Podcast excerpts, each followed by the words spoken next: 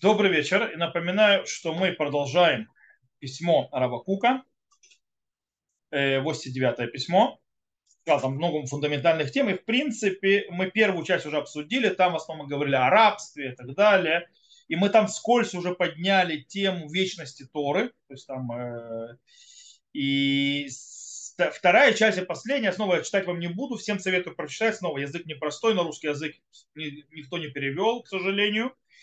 Я вам просто, просто опишу те вопросы, которые поднимаются во второй части э, этого письма, и мы их обсудим глобально как бы сверху, а точнее мы обсудим главный вопрос. Там поднимается глобально пять вопросов. Э, первое, э, вопрос, который там поднимается, почему в определенных законах есть, скажем, дискриминация между евреями и неевреями. То есть там приводится одна из те законы, где сказано ахиха, то есть да, твой брат, а не не еврей. То есть одна из них это, например, э, возвращение потерянного. То есть возвращение потерянного э, еврей не возвращает не еврею, только еврею, потому что сказано ахиха. Естественно, вопрос по поводу, э, почему так, что это значит, как это понимать. Второй вопрос, который поднимается, это почему запрещено неевреям учить Тору. Э, особенно есть в этом проблема. То есть, в принципе, таким образом, этим запретом, как бы мы не даем ни евреям нравственного, морального развития божественное. Э, то есть, если это действительно то есть, требование того, чтобы морального развития. А если это понятие то есть, выбора, то вообще непонятно, почему мы запрещаем. Э, третий вопрос, кстати, один из фундаментальных, который затрагивает в конце концов все, Рамбам э, говорит нам следующее, то есть это не, это не да, следующий, сейчас объясню фундаментальный вопрос до этого. До этого мы скажем еще несколько вещей. Рамбам говорит, что праведники народа мира Хасидею Мотаулам, у которых есть удел в будущем мире, это те, которые соблюдают семь заповедей Ноха. Э, и почему? То есть они это соблюдают из, по силе получения Торы. Не просто соблюдать семь заповедей, а именно выходя из того, что было получено Тора – и получается, что на базе этого не евреи эти Тору не получали. Таким образом, получается, это как? Это честно? То есть так, это правильно, чтобы так было? То есть нету в этом как бы забирания у человечества, то, что называется, волн, э, то есть свободной этики и свободной морали. Четвертый вопрос э, – это законы войны. Если мы посмотреть на законы войны, которые написаны в Торе, они очень жестокие. Они дико написаны, лот и хаякольный шама, то есть да, не дать никому выжить в городе, который ты захватываешь. Причем ни женщин, ни детей. Не жалеть. У нас в современном обществе, даже в современном, когда уже эти вопросы были заданы, то есть Равкуку, это уже тоже было не, не, не пора, то есть такая жестокость, э, а тем более войны Иошуа и войны царя Давида. Э, естественно, снова, все это идет по сравнению с войнами более модернистского то есть настроя, то есть более современные, так называемые, когда убийство детей, женщин и так далее, уничтожение, сжигание городов, это не принято вообще. То есть, да, в средневековье это было принято. И пятый, последний вопрос, э, это, в принципе, скажем так, это не вопрос, это несколько вопросов, которые занимаются вообще понятием либеральности, возможности высказывать любое мнение и так далее, и так далее, даже если оно негативное, даже если оно отрицающее Бога, э, идеологическое отрицает, э, скажем так, ценности. То есть как это может быть, что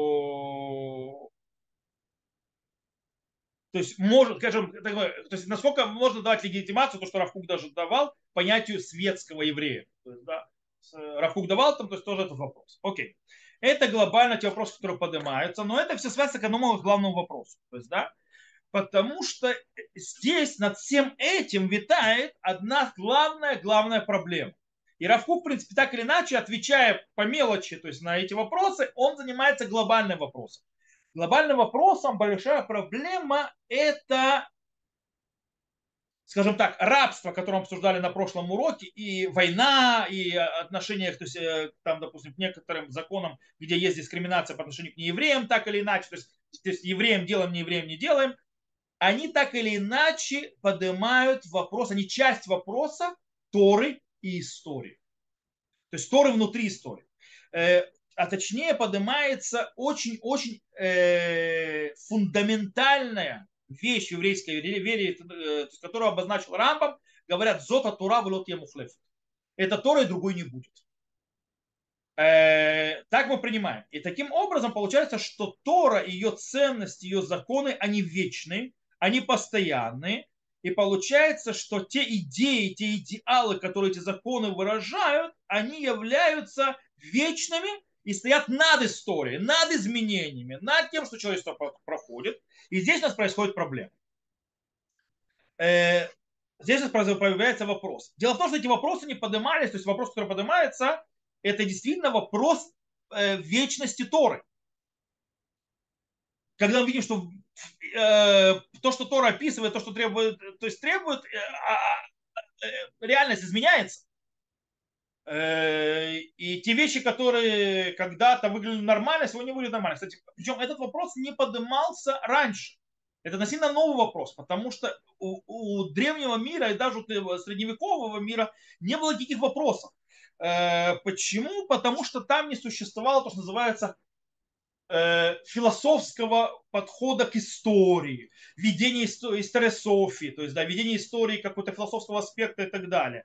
Э, то есть не было подхода, что мир развивается, да? что у мира есть какое-то развитие, какое-то культурное развитие, у мира есть какое-то развитие нравственное и так далее. Не в древнем мире, в средние века никто так не думал, не было такого вообще подхода. То есть принципе, в те времена считалось, то есть, да, что есть истина, то есть так было в древнем мире, так в средневековье, она стоит вне времени и вне пространства. Э, таким образом, когда сравнивались, скажем так, э, идеалы Торы, ценности Торы еврея в древности или в средние века, то всегда это сравнивалось с культурой нееврейской. И тогда, в те времена, это было выглядно, то есть было выглядно явно, особенно в древнем мире, что еврейская культура была несколько разов выше э, и развитие, чем нееврейская культура, которая выглядела примитивной. То есть там не с чем было сравнивать, то есть не с кем было разговаривать. То есть нееврейская культура дала поклонство и так далее, и вообще, то есть примитивного мира, она была примитив и очень низкая. Поэтому не о чем было говорить. Но даже когда мы переходим в систему средневековья, там тоже не сильно изменяется. Там происходит а, в основном столкновение между двумя идеями, между греческой философией и еврейским подходом. Тогда, когда каждая из них, она не говорит, то есть греческая философия не говорила о каком-то развитии, каком-то что-то изменении, одно произрастает другого и так далее. Она говорила, есть истина вот, как говорили философы. Э, Тора, это говорит, истина вот, она другая. И так далее. И Получается, то есть, да, было сопротивление двух истин, так называемых, как воспринимается, которые вечны. И не было, то есть, да, то есть разница была в том, что философия, ее источник это в а, а, разуме, который постигает и раскрывает вечную э, то есть истину, а еврейская Тора, ее история, источник в чем? То есть еврейская истина, идеология и так далее, ценности в раскрытии Всевышнего народа. То есть, да, как бы это история. То есть, в чем источник этого, в чем источник? Здесь разум человека постигает и раскрывает, но это вечная истина, а это вечная истина, которая была дана Богом. И все хорошо. Когда приходит модернистическая философия, у нас все рушится. Почему?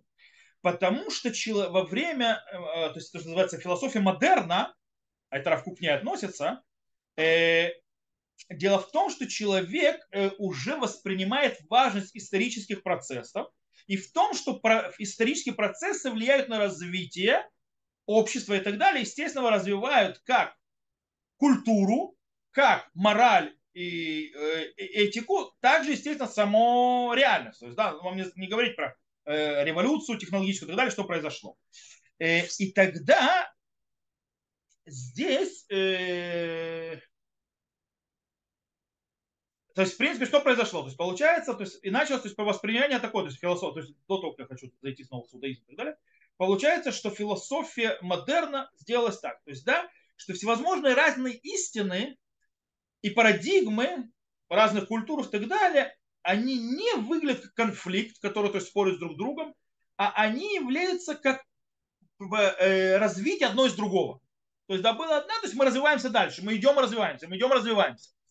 Э, Таким образом построилась система историософии, то есть да, подход к истории как к какой-то системе, которая развивает человечество, культуру, общество и так далее. Мир развивается.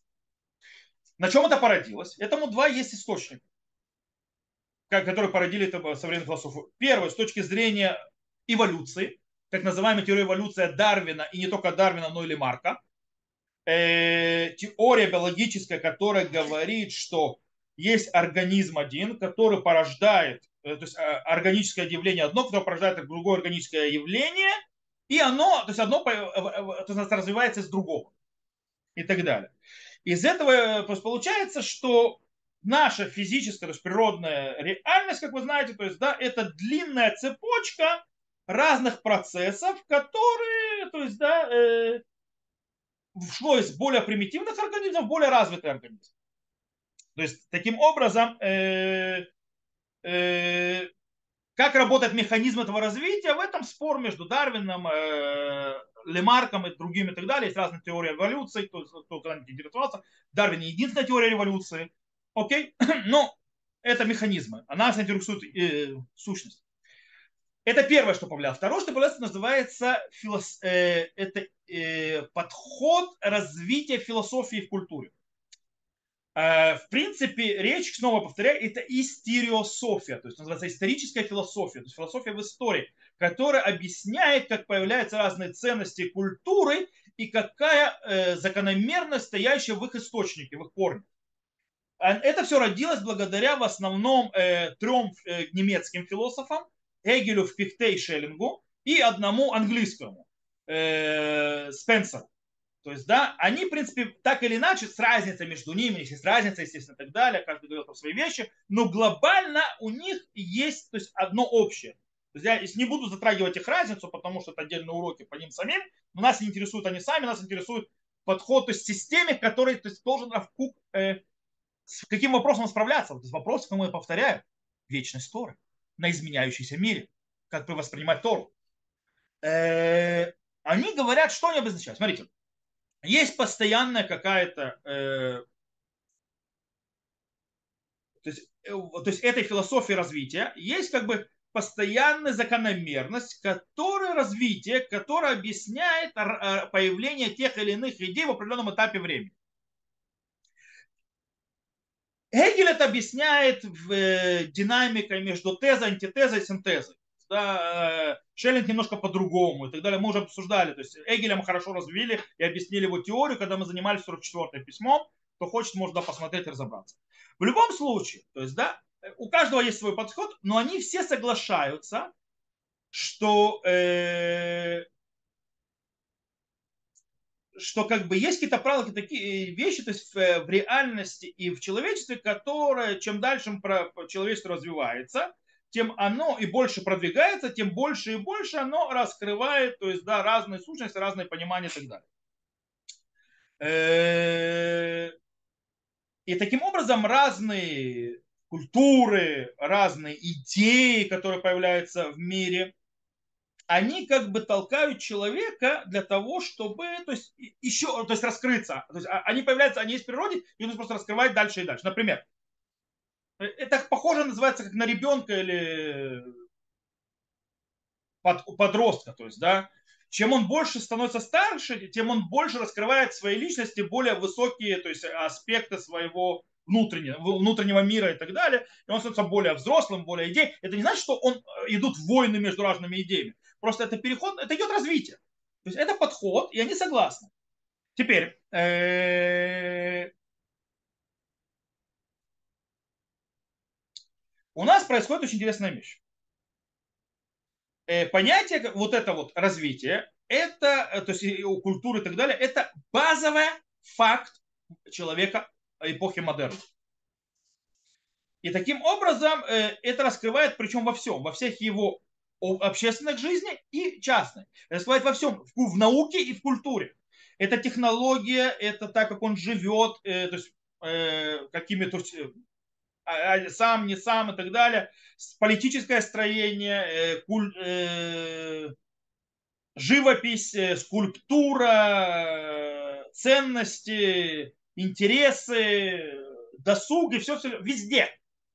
То есть это все затрагивает. То есть, в принципе, не существует э, вообще никакого этапа в истории, в который человек настолько сильно развилась, как начиная с 20 века, особенно в 20 веке она очень сильно прыгнула, э, а сегодня еще. И таким образом э, развитие человечества оно идет так или иначе тем, что мы называем на иврите кидма. То есть, да, э, я вот не знаю, как это по-русски сказать правильно, кидма, то есть как бы это движение вперед по-настоящему, то есть, то, что, то есть развитие.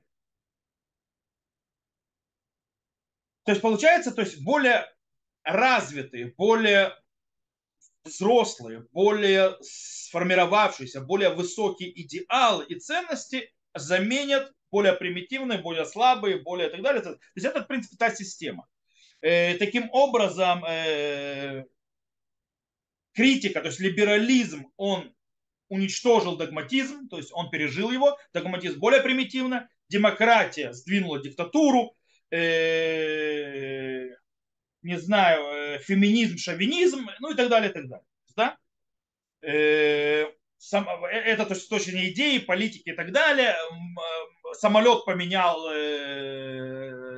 карету с лошадьми, ну и так далее. То есть, да? то есть во всем происходит развитие, так или иначе. То есть, в принципе, мир развился так или иначе со всех идей. И тут есть очень интересный момент. Вот это вот понимание современного мира, мира модерна, который развивается, ставит, то есть называется, верующего человека, который поднимается вопросы, перед несколькими сомнениями и проблемами. Первое. Может быть ли такое, что если все развивается, что Тора как система законов, идей, ценностей стоит вне системы законности истории, то есть закономерности истории. То есть, да, в принципе, как бы закономерность исторического развития на нее вообще не, не влияет. Если мы говорим, что она вечная, она не, неизменяемая. Получается, то, что происходит в истории, природе и так далее, на нее вообще никак не влияет. Она как бы не касается ее.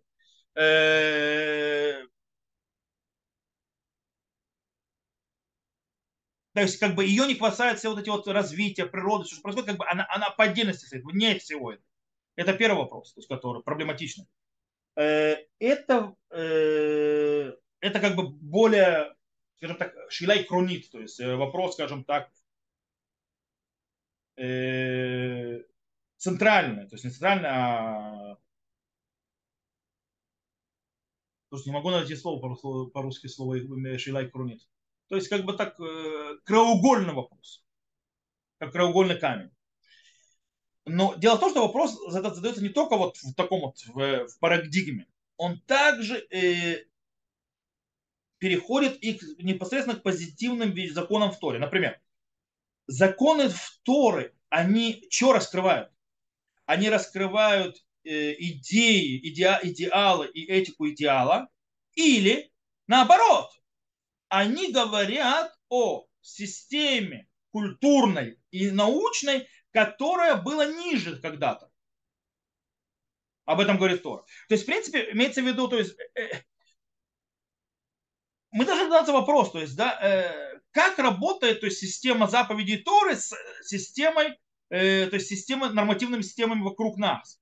То есть, да, э, мы уже говорили об этом на прошлом уроке, то есть э, в письме Рафука обсуждает это рабство. То есть, да, анархаичность. То есть Тора говорит про рабство. Мы объясняли это. То есть, да, как это может жить? Э, вот эти вот э, вещи, которые мы подняли вопросы. Э, когда я обязан вернуть потерю э, не еврея, но не обязан возвращать потерю не еврея. Э, или, то есть, я, то есть, вот эти ахиха, э, законы войны, которые жестокие очень в Торе. И так далее, и так далее. То есть, как это живет с этим? А если глубже это копнуть, то есть, да, если мы берем, что Тора, она вечная, неизменяемая, это плюс или минус Торы? В чем я имею в виду?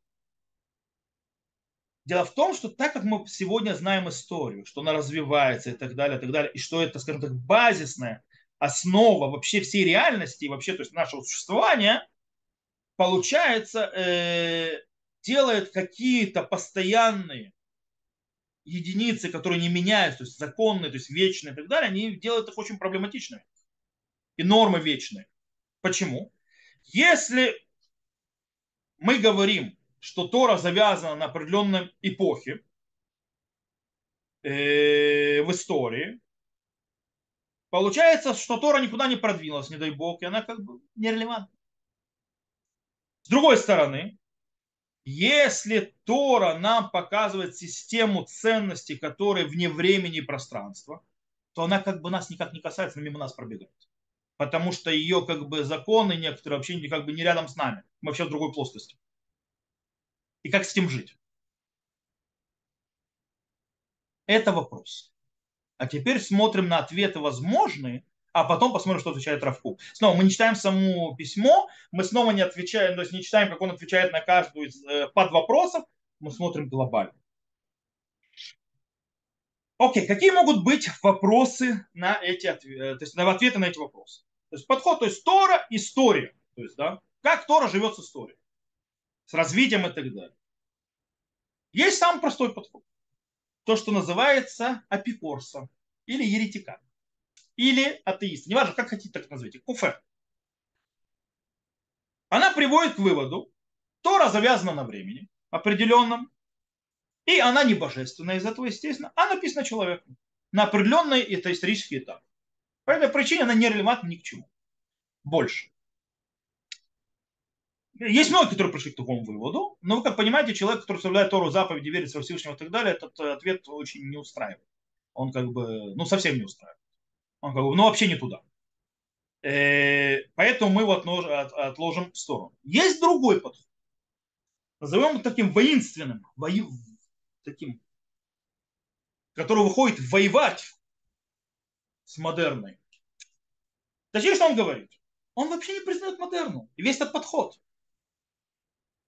Он говорит, что вот это все развитие и так далее, и так далее, по-настоящему это все человеческая гордыня и иллюзия.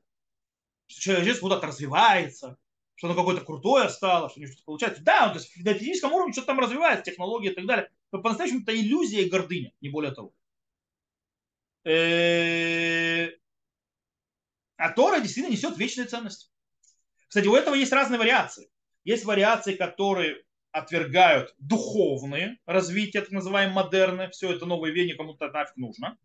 А есть те, которые, то есть технологические, тоже. Есть те, которые совмещают то другое вместе.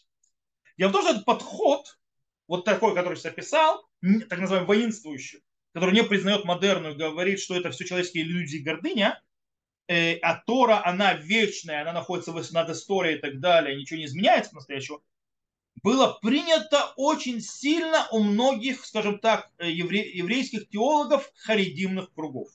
Как зародился харидимный мир? Сегодняшний, который мы знаем глобально. А из-за катастрофы еще сильнее усилился. По причине того, что они сказали, катастрофа является доказательством того, что это человечество, которое объявляло себя, что куда-то развивалось, в конце концов, это было полная чушь они куда, они как были примитивными убийцами, они такими же остались. Несмотря на то, что навешали себя, э, вешали ярлыки э, цивилизации.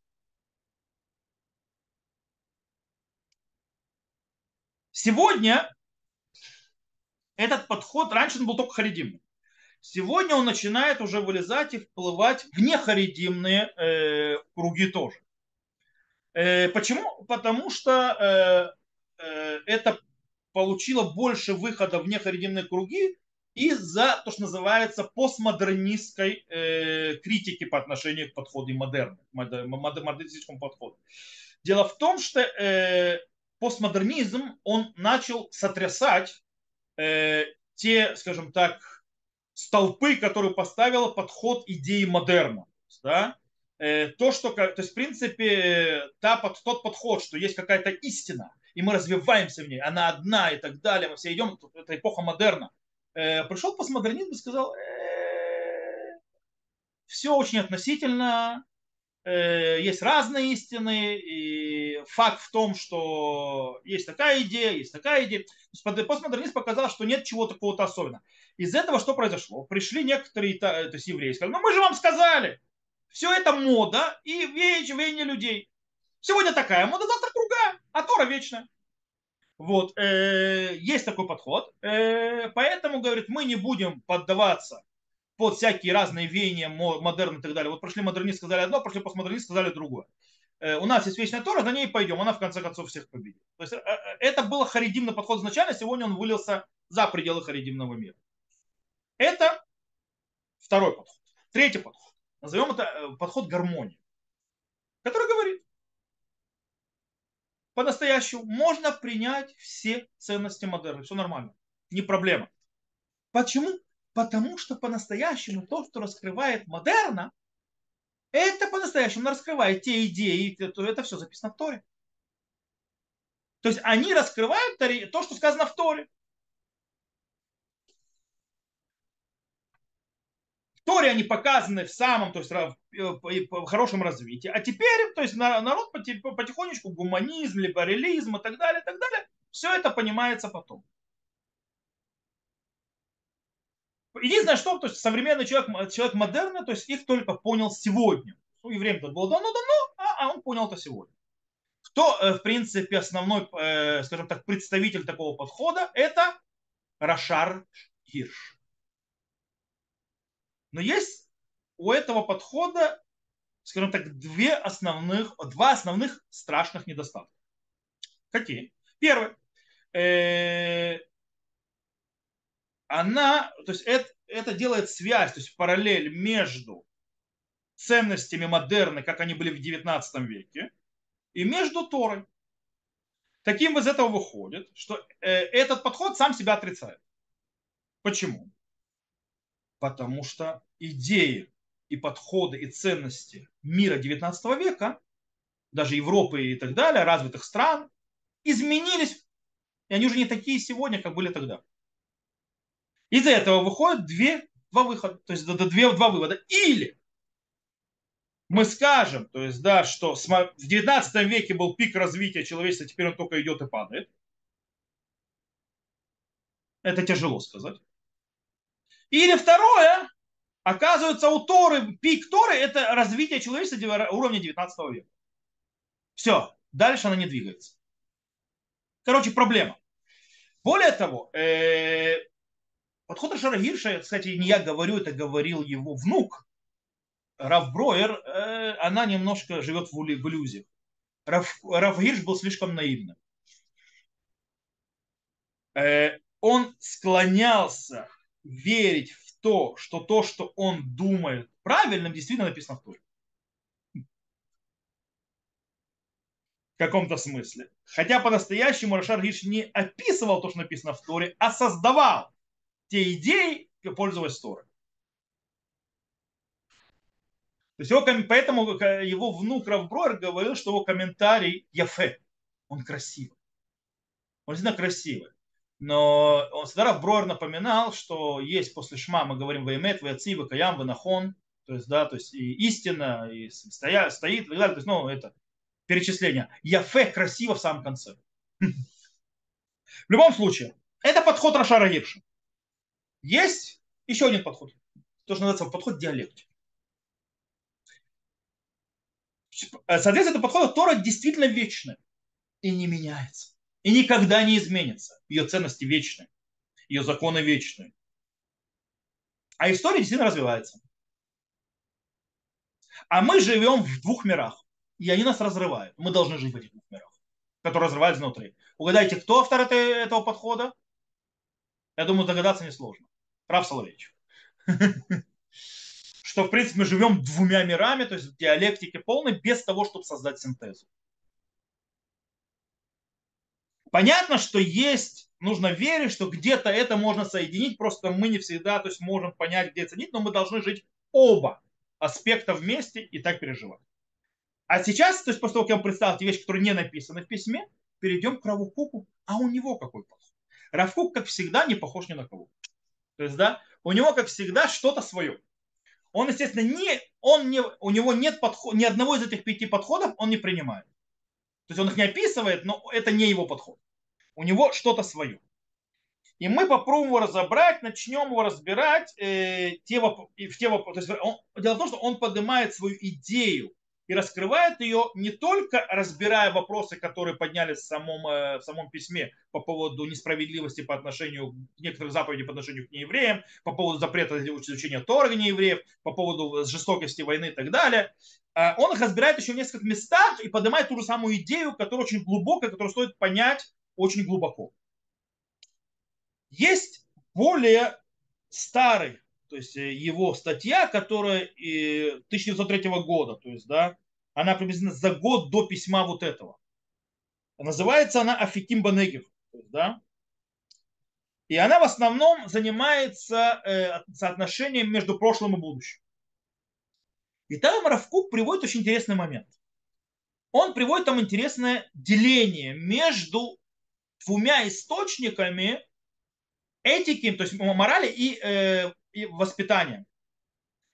Э, такие адрахот, то есть такие вот, скажем так, направления, напутствия. Причем одно он называет его э, Хаарата Сехель, э, то есть как бы в принципе идущая то есть, от разума, и второй Геарат Атура, то есть да, идущая от Торы. Э, он, кстати, это взял, не, не сам придумал, он это взял из Рабейну Бахи в Хавот Альваву.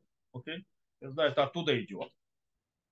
И он начинает объяснять, как это между собой работает. Кстати, ну, нужно понять, то есть вот это вот э, направление, которое делает разум, или направление, которое делает Тора, то есть которое э, показывает, то есть э, является двумя источниками морали, этики и воспитания человека. Разум, Тора. У Рабейну Бахи это часть одного целого. Это часть одного целого, которое, в принципе, два конца. Равкук говорит, что это две разные вещи но они друг друга добавляют. Это не часть одного целого. Это не две стороны одного и того же. Как у Рабейну Бахи. То есть Рабейну Бахи средневековье, не забываем. Другой подход. Равкук уже приходит сюда и начинает раскрывать нашу идею. Он говорит, это две то есть направления, то есть два уч- учения, как, то есть два, два источника нашем этике, морали и нашего воспитания как такового. И э, они разные абсолютно, стоят напротив друг друга, но они друг друга добавляют. Э, и они, кстати, завязаны на разных источниках, базах, даже противоположных. Что такое Арата Сехель, то есть, да, то есть направление, которое дает э, разум? Это идеал, цельная истина, то есть последняя цельная истина. Тогда как Геарата Тура, то есть направление Торы, это образовательная, воспитательная истина. То есть это не идеал, это воспитательная истина, которая воспитывает, прагматичная с точки зрения жизни в истории, которая направляет к цельной и идеальной истине. То есть, в принципе, Тора, то есть путь направления Торы, это через историю воспитать и поднять туда, к идеалу. Тогда как разум, он приносит то, что называется идеал, как в таковом. Окей. Таким образом, получается, э, вот это вот расп... А, а, определение, то, что Равкук делает, он показывает именно ту пропасть, которая стоит между идеальной моралью в идеале и между нашим человеческой реальности тем, как сейчас. То есть, действительно, по мнению Равкука, Тора – это сила историческая, которая работает в истории.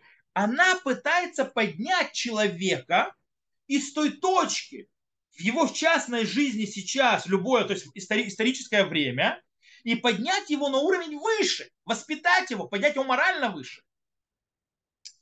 Таким образом, она обязана считать и считаться с э, состоянием человека с точки зрения морали и его культуры воспитания вообще, что происходит вокруг него.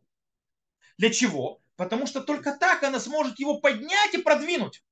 Это на что похоже? Если человек утопает в чем-то какой-то грязи, я его хочу спасти. Я не могу его спасти, не протянув ему ни в руку, не схватить его за руку. То есть, да, не могу его сверху. Идеал, то есть полный идеал, он оторван, он то есть, говорит, как что ему делать, а ему не поможет. Для того, чтобы его вытащить, нужно соприкоснуться с ним полностью. То же самое делает Тора. Она входит в наши реалии, потому что ее задача нас поднять из этих реалий выше.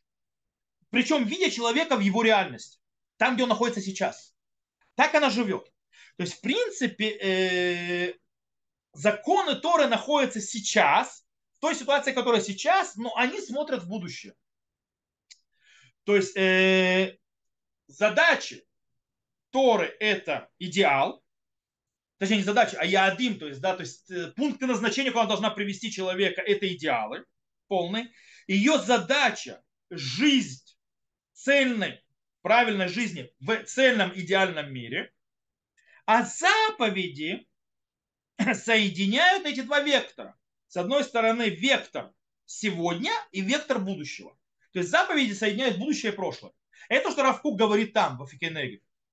То есть как будущее, как Тора соединяет э, нахождение сейчас и здесь с тем, что будет в будущем, куда тебя надо вести. Таким образом, кстати, это то, что Равкук там э, в письме, то есть, да, в этом письме, то есть, э, э, объясняет, э, он дает э, аллегорию. Это как человек, который идет к горизонту. Человек, который идет к горизонту, он видит горизонт. Горизонт – это цель. То есть, да, и сколько он продвигается, он не приближается к ней. Горизонт отодвигается. И это постоянное движение, то есть, которое то есть, начинается, в принципе, э, движение и дальше. Это бесконечное движение.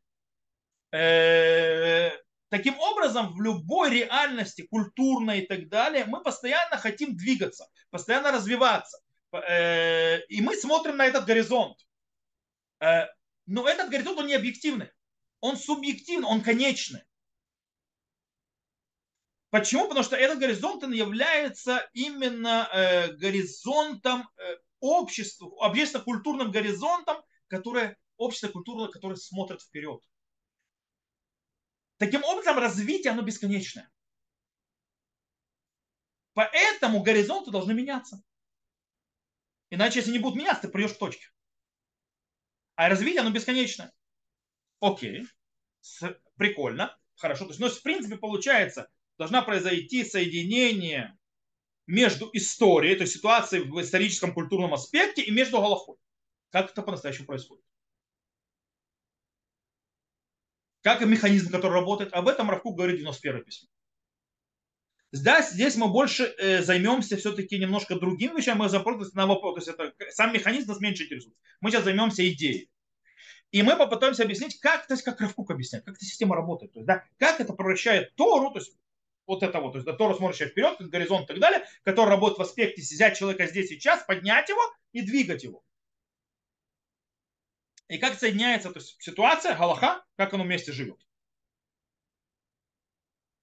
Как мы сказали, подход Равакука с точки зрения стереософии абсолютно не похож ни на одну из тех ответов, которые мы видим. Э, не подход Равсалечка, не подход Равашара Гирша, не подход харидимного мира, который переплетался и так далее, тем более не подход э, атеистов и людей, которые отторгли Тору, она немножко другая. И он должен ответить на вопрос немножко по-другому. И таким образом раскрыть нам определенный то есть, э, взгляд на новое понимание. Давайте разберемся. Дело в том, что мир разодран, разорван, скажем так, между Э, возможностью божественного цель, то есть цельности быть, то есть полностью, то есть идеальным, и между тем, как он э, появляется в своем виде, то есть на, на практике. То есть есть как бы в его идеальном виде, в божественном, и то, что есть на практике. Э, и вот это вот, скажем так, контраст, который между ним, он и есть, скажем так, э, тот источник, который э, подталкивает постоянные изменения. Потом, э, и таким образом делая, что направление на одно – развитие. Поэтому, по мнению Рова Кука, он говорит, что развитие – это не то, что, что висящее здесь и мешающее. Наоборот. Он говорит так, в немца шани шамай лукита ацмит шибагавая, а михаяута гуа илуй атмидишила, шигу и сода и луки хакуреута лимацев лиштахлев. Сейчас своими словами объясняю. То есть, то есть получается, что божественная душа сама по себе, она ее ожив, оживляет, и это, то есть, ее, э, то есть вечное раскрытие. Имеется в виду, что он говорит так. То, что нам раскрывается как скажем так, увеч, скажем так, Э, реальность, которая по, недостаточная, которая полная увечий, полная разных проблем и так далее. Но вместе с тем постоянно есть желание развиваться подниматься. это, то есть и развиться, и изменить эту ситуацию, в которой мы находимся, что она не, не идеальна, это природа человека. Это заложено в его божественной душе, которую вложил Всевышний в него.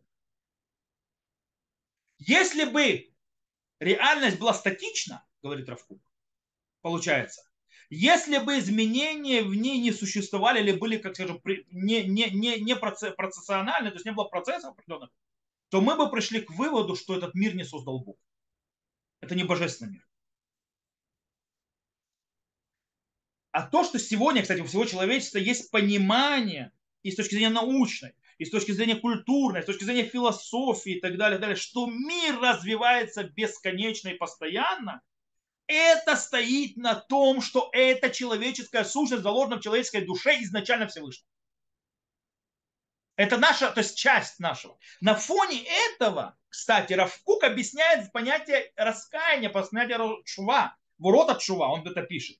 Э, я не буду заходить, я вам объясню, объясню то есть, своими словами просто. Он говорит, то, что есть возможность чувы, возможность исправления, возможность раскаяния человека, это заложено в то, что называется в предысторическом, э, то есть, скажем, самых первичных э, э, системах мироздания его, и его появления, то есть его зарождения.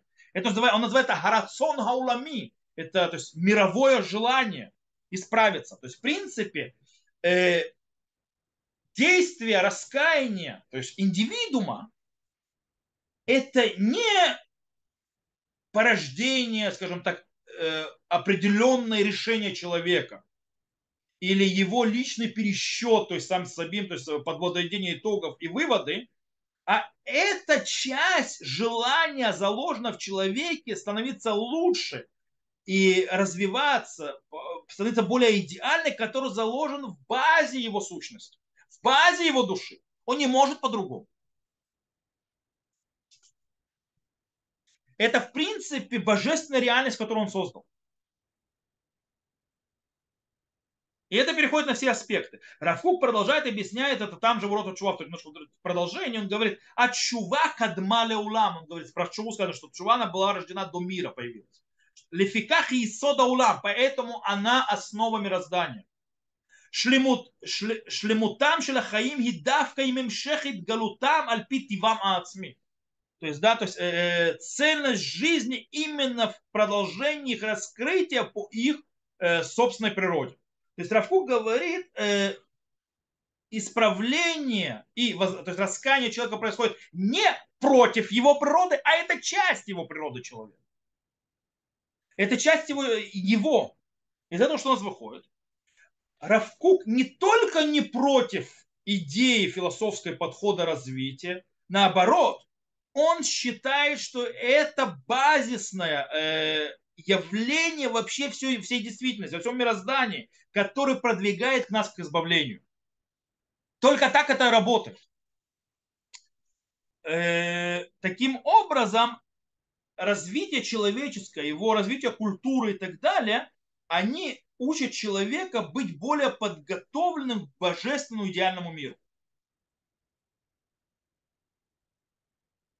Окей, теперь переходим Поэтому появление Торы в мире это является большим толчком в мироздании, который появился, именно для развития культуры вообще человека, народа Израиля, действительно человечества после него. Тора и ее влияние, в принципе, а сегодня это вообще то есть, влилось и вли, э, э, очень сильно и толкнуло очень сильно почти всю западную культуру, так или иначе. И а, Тора очень много повлияла на развитие культуры человечества, морали и так далее, и так далее, и подняла человечество на более высокие э, э, моральные уровни. Окей. Теперь, теперь мы переходим к вопросу. Есть одна небольшая проблема. То есть, да, мы должны взять природные качества и Э, то есть их сбалансировать с э, системой, нормативной системой. То есть имеется в виду, у нас есть наша реальность, и нам нужно провести, то есть наш человека процесс для того, чтобы он развился и дошел то, что, до того, что нужно, человечество как таковое. Перепрыгивать через этапы вредно. Более того, то есть, то есть это, то есть не только нехорошо, то есть это вредно, хорошо, плохо, и оно приведет к, к обратным э, процессам, к обратным, то есть, э, обратным э, результатам, чем ты хотел бы. То есть ты хотел бы, допустим, прыгнуть хорошо в будущее, в более идеальный мир, если ты сделаешь быстрее, чем раньше, чем полагается, это будет плохо. Поэтому говорит Равкук, что Тора по-настоящему, то, что ты видишь в Торе, она, ей было достаточно минимальных требований человека. Для того, чтобы было как минимальное, то есть э, вещи, то есть минимальные вещи, чтобы человеческое, то есть общество существовало, а не распалилось. Таким образом, э, вот э, есть вот, э, скажем так, минимальное требование, а все, что выше этого, Тора оставила э, на э, то есть, э, оставила это развитие делать другим вещам. То есть не само она, а качеству милосердия человека, э, хорошим его э, качеством, которым он развивает себя и так далее, они будут делать. То есть Тора требует минимально. Это называется шурат один. То есть, да, Тора дает шурат один, то есть закон. Есть, но она требует как бы вот это минимальное требование того, чтобы вы как суще, общество существовали. Дальше развиваться, Тора показывает вектор. Для того, чтобы развивались, с того момента, где вы находитесь, то есть дальше вы включаете систему, которая называется лифним мишурат один. То есть внутрь под букву закона. То есть да, это не по букве закона, а, а на дне или как бы или под дне, не знаю, как сказать, вначале к ним это внутрь буквы закона. Я имею в виду, что ты делаешь вещи, которые ты не обязан по букве закона, и они идут из твоего э, свободного решения, которое построено на твоей морали, на твоем милосердии и на твоем развитии твоих хороших качеств. То есть выше. Э, Таким образом, э, она раскрывает более хорошие вещи. Для, для чего это важно? То есть, да? Что мы учим? То есть э, из этого мы учим из этого, что Равкук видит так, что законы Торы – это вечные законы. Но они действительно стоят в системе вечности. Вроде бы. И этот подход не верен. Так объясняет Равкук. Не, поч- не только потому, что если мы подходим к закону Торы вечной, неизменяемой и так далее, что это превращает Тору в нерелевантную вообще ни к чему, а потому что э, понятие вечности это статичное понятие, стоящее на месте. Оно трансцендентно, оно не внутри мира. Потому что мир, он постоянно движется. Поэтому Тора тоже с ним вместе. Тоже. Если мы переведем те вопросы, которые поднял Равкук, надеюсь, что вас не заморочил, что вы то есть, понимаете, о чем я говорю. Окей, до сих пор. Та дискриминация, вроде которая в Торе поднимается между неевреем и евреем, или те законы войны, которые поднимают жестокие, она, они появляются из той диалектики, которая происходит между Торой и историей той системе, в которой находился народ Израиля, когда вокруг него были одни, то, что называется, идолопоклонники, э, у которых были очень примитивные нормы, очень примитивные понятия и так далее, и все, то есть и на вожделениях, и на всякой мерзости и так далее, должна была быть тотальное разделение между евреями и неевреями. Просто тотальное. Таким образом, возвращение, например, потери уже работает на системе более высокой моральной. И это для чего? Это для того, чтобы соединить человечество, называется, в какое-то общество, то есть общее, то есть какое-то соединение. Тогда это неправильно. Поэтому Тора говорит, базис есть это мы не делаем. То есть вы хотите как общество существовать, вы должны отделиться от этой гадости. Когда этой гадости нет, то нет проблемы развиваться и приближаться. То есть, ну это уже высший этап. Поэтому ты уже будешь работать, возвращать потерю нееврею на лифним мишурат один. То есть, когда ты пройдешь тот этап, что у тебя уже действительно позволяет это делать. Тора тебя направляет, куда это работать. Но она говорит, он должен быть ахиха. Что такое ахиха? Он должен быть с тобой в одном системе. Если он находится в системе мерзости, э, прелюбодеяния, э, идолопоклонства и так далее, тебе там нечего делать.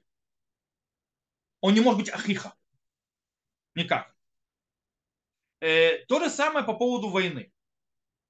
Равкук в конце это письма описывает ту, то есть, ту систему, в которой живет народ Израиля тогда, когда эти законы происходят, то есть когда они реализуются. Народ Израиля не мог жить между Амалеком и, Арам, и Арамом, э, между Медианом и Ашуром и так далее, и быть таким вот, соблюдать Женевские договоры. Нереально. Потому что если бы так было, э, его просто прозмазали как по, по стенке народ Израиля.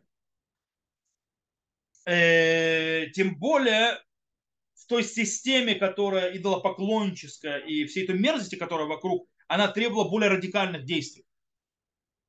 И несмотря на это, Тора не, то есть Равкук пишет, Тора не сдается под, э, под э, э, те, те времена. Что она пишет? Тора да, дает нам и законы на будущее какие. Она нам говорит перед войной призвать к миру. Она нам говорит, мы сначала призываем к миру. Только если они не ответят на призыв к миру и начнут нас войну, тогда ты сотрешь с лица земли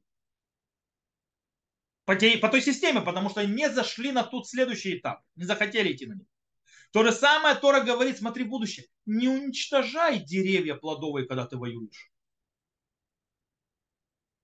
Что делали обычно то есть в войнах, войнах, в тех даже в древности? Сжигали почисто все, уничтожали все деревья. Нет, не трогай их. То есть Тора показывает, с одной стороны, уничтожай весь город, сожги, деревья не трогай. С одной стороны, уничтожь весь город, но только если они согласились на мир. Сначала призови к миру. Есть какие-то женевские договоры уже там. Но как бы Тора, то есть она ведет человека, она показывает, вот, э, вот такая вот ситуация, но вектором он туда должен идти. То есть тебе нужно туда.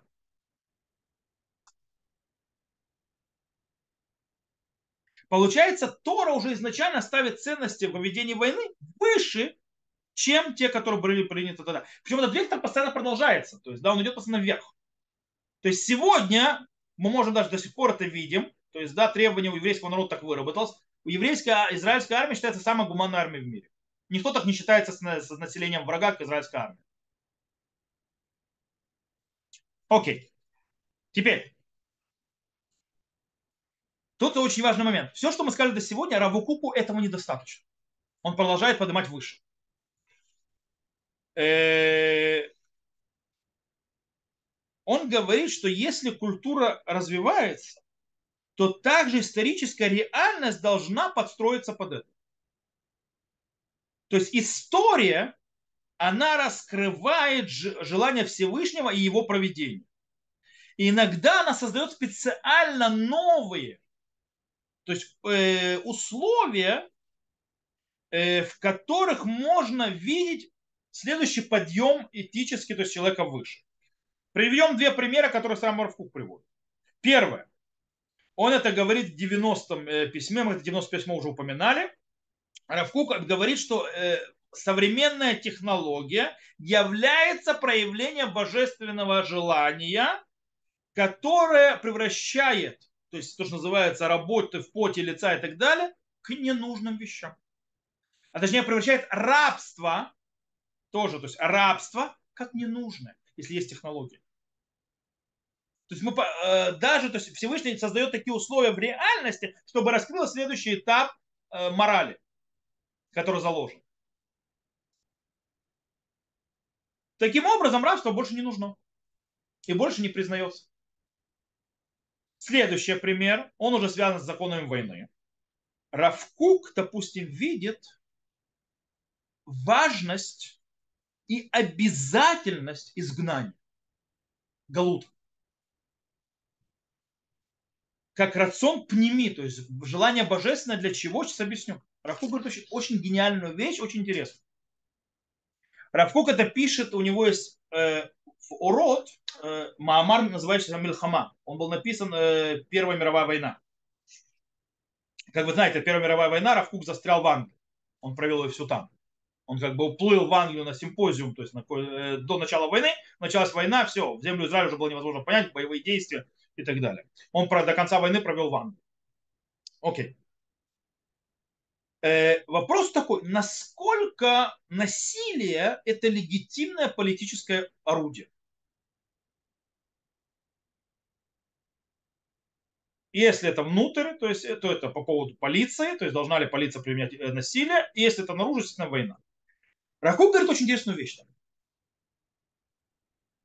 Не, э, то есть э, мы приняли то, что он говорит, то есть Исав и Яков, мы приняли то, что называется Исод Исави, то есть, да, как бы то есть фундамент тоже как у Исава. Очень маленькую. Народ Израиля получил очень маленький кусок от Исава. Что имеется в виду? Э, с точки зрения царства. Почему у нас царства долго не было? Допустим, Рим. Рим мы говорим, что Рим это явное представительство Исава. То есть, да, Рим, то есть дом, то есть, да, это как потомки Исава.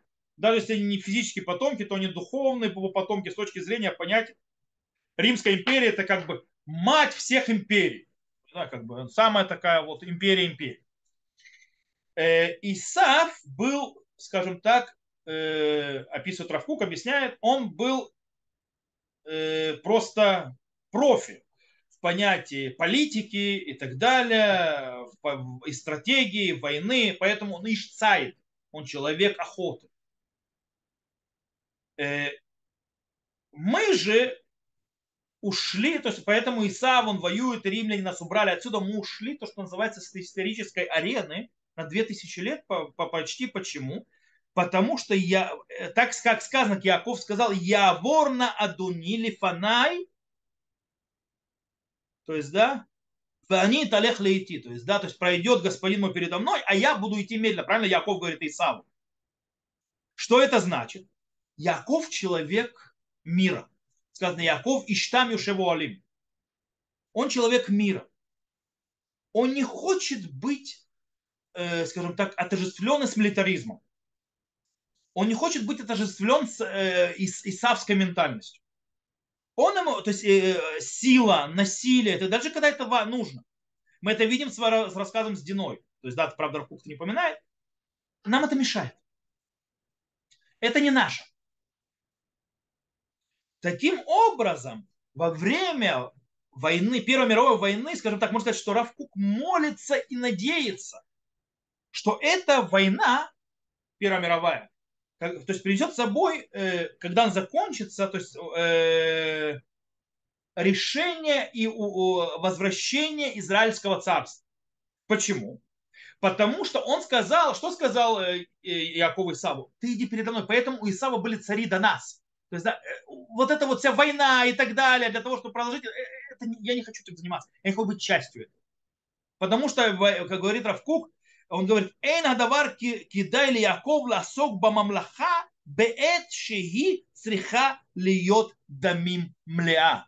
То есть нету желания у Якова заниматься то есть вопросами царства, то есть ну, государствами, то есть и государства в то момент, когда это требует много крови. Это Исав.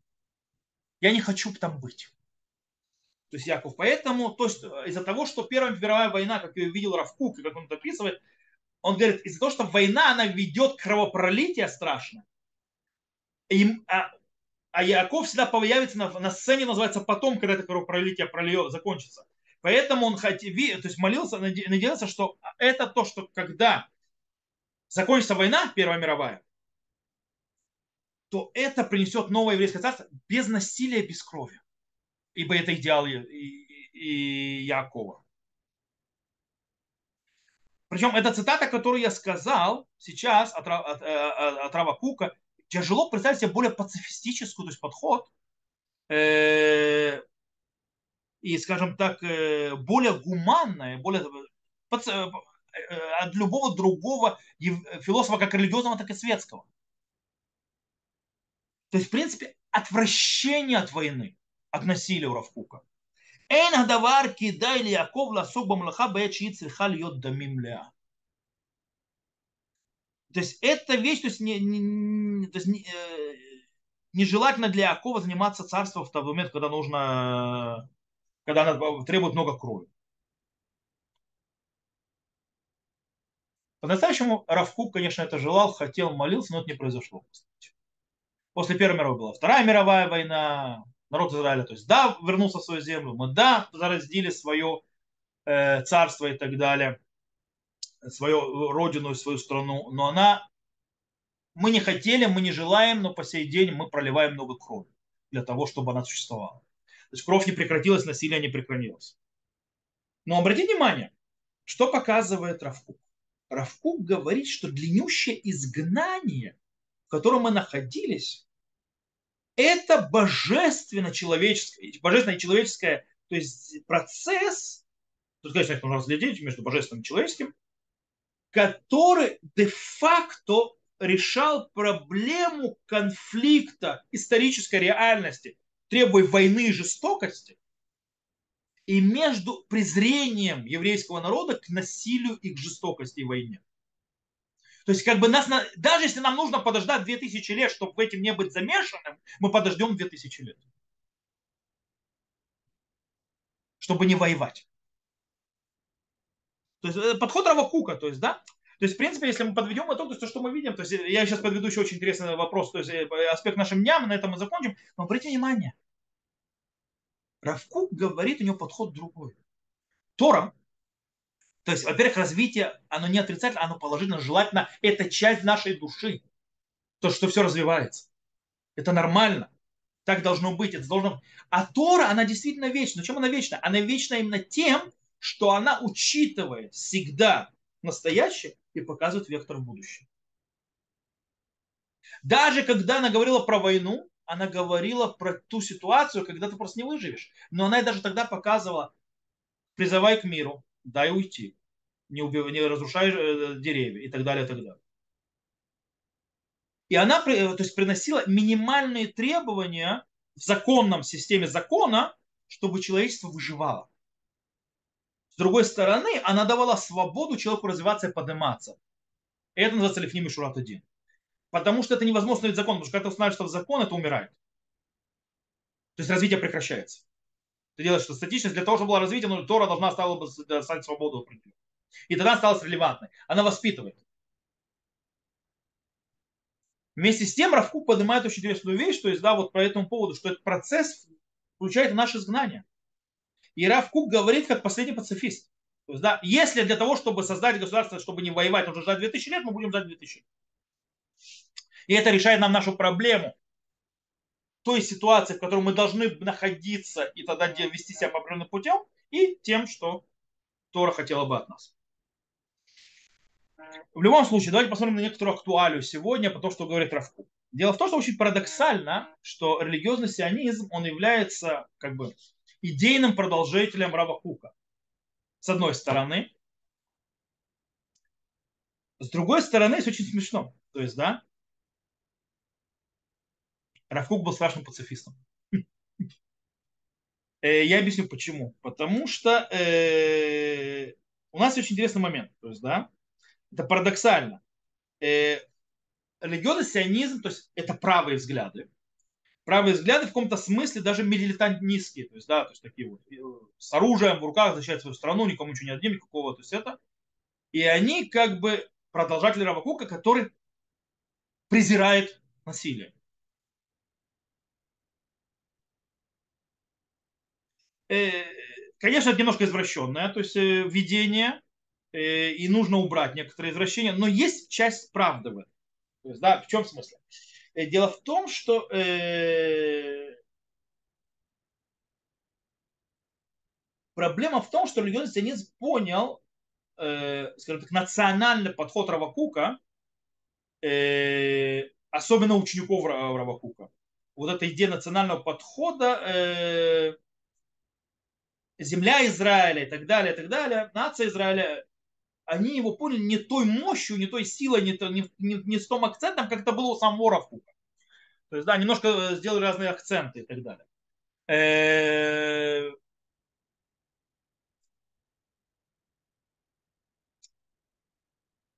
то есть, в принципе, э, как это объяснить, а?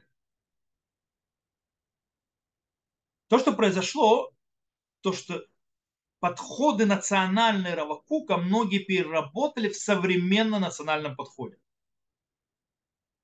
И когда это переработалось национальный современный подход, мы говорим о национальном аспекте. Национальный аспект – это национальная гордость и так далее, и так далее, значит, защита своей страны и так далее, патриотизм, ну и, и все остальное. Это, естественно, правая идеология. И это вот получилась вот такая вот интересная комбинация. Э, но это не то, что имел в виду Равкук. Скажем так, есть очень интересный момент, э, что выходит, э, понятно, что сегодня мы обязаны воевать. У нас нет другого выхода. Равкук этого не хотел. Арабы, то есть мы, мы честно говоря, то есть как сказал когда-то Голда Мэйр, э, войны закончатся, то есть, да, когда, если арабы сложат оружие, то закончатся войны. Если евреи сложат оружие, не будет евреев. Да, как бы. э, мы вынуждены воевать, поэтому э, ни, ничего с этим не сделаешь, иначе наши, нас, у нас разорвут просто. Но с точки зрения идеи духовной, э, если мы к ней относимся, войны и кровь проливающаяся, они не только, это называется, отдаляют идею нового Ближнего Востока Шимона Переса и Осло, а они отдаляют также идею избавления из изгнания, как видел Равкук. Равкук немножко по-другому видел э, избавление, чем то, как она проявляется в реале. Но так оно есть. В любом случае, на этом мы заканчиваем его письмо. То, что мы увидели, Тора действительно вечная, но она именно вечная в том, что она динамичная. У него подход немножко другой. Все мир развивается, включая Тора, и Тора нам просто показывает, как это делать. Есть понятие, то, что называется истины, в идеале, к ней мы идем, а Тора нас учит, как это делать. И она нам поэтому показывает, она учитывает нашу реальность и показывает вектор, как идти вперед. То, э, заповеди как раз соединяют эти два вектора. Сегодня и будущее. То, э, на этом мы сегодня закончим. И Безат Ашем на следующем уроке мы уже перейдем к следующей теме и к следующему письму. Безат Ашем. То, э, я здесь выключаю. Так, ого, время позднее, много говорит. Ну, Равкук, получается, мало не... Во-первых, слова нужно успевать подбирать на русский язык. Мне слов в русском языке не хватает для того, чтобы объяснить многие идеи. Э, плюс сама каждая идея очень сложная. То, я здесь выключаю запись. Кто слушал запись, всего хорошего. До новых встреч. Увидимся.